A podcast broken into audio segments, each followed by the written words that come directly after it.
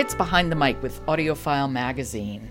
I'm Joe Reed. Jonathan Smith, contributor to AudioFile, is with me this week, and he has been taking us down a real mystery rampage, which, of course, completely suits me. So, are we continuing this today? What are we doing?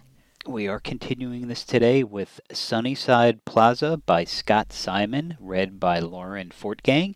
And this is sort of being sold as a young adult novel, but I found it, you know, just a really interesting, unique story. The main character is Sally Miyake, who is, I think, about 18, 19 years old mm-hmm. and lives in Sunnyside Plaza, which is a, a, place for people with developmental disabilities. So okay. she's the main character. She's often known as Sal Pal. and the story involves, you know, a couple of people at Sunnyside Plaza die, so the police get brought in. What I found so interesting and engaging about this was, you know, Simon taking the perspective of Sally and sort of trying to relate her how she views the world, and he does it so well. And just as a little aside, I don't know how he has time to do this because, as you know, he hosts a Weekend Edition Saturday, one of the most popular NPR programs out there. He's written a bunch of other books. He wrote a really interesting book a few years ago about the passing of his mom. He's written about his beloved Chicago Cubs. He wrote about Chicago too, Home and Away, which I loved. I loved that book. Is this set in Chicago?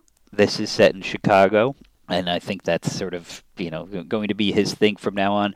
I was really just almost moved by you know how I don't want to say sympathetic, just real. I think he approaches the characters. Oh, that's nice because it's so easy not to. Right, they're not caricatures. Sal Pal you're just you're curious how she thinks because she views the world very differently than you and I do, mm-hmm. and I think uh, Fortgang does a really nice job just pacing this whole story. So this is from the just the very beginning of the book, and it doesn't really need any more setup than that. Okay, great.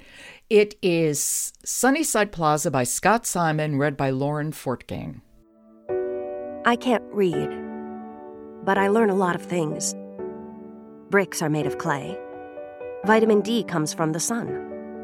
The sun is millions of miles away.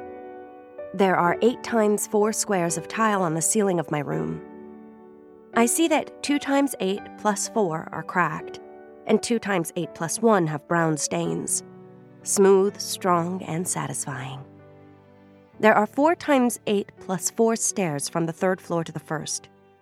Venice is in Italy, but also in Ohio and Florida. Fast, fast, fast relief.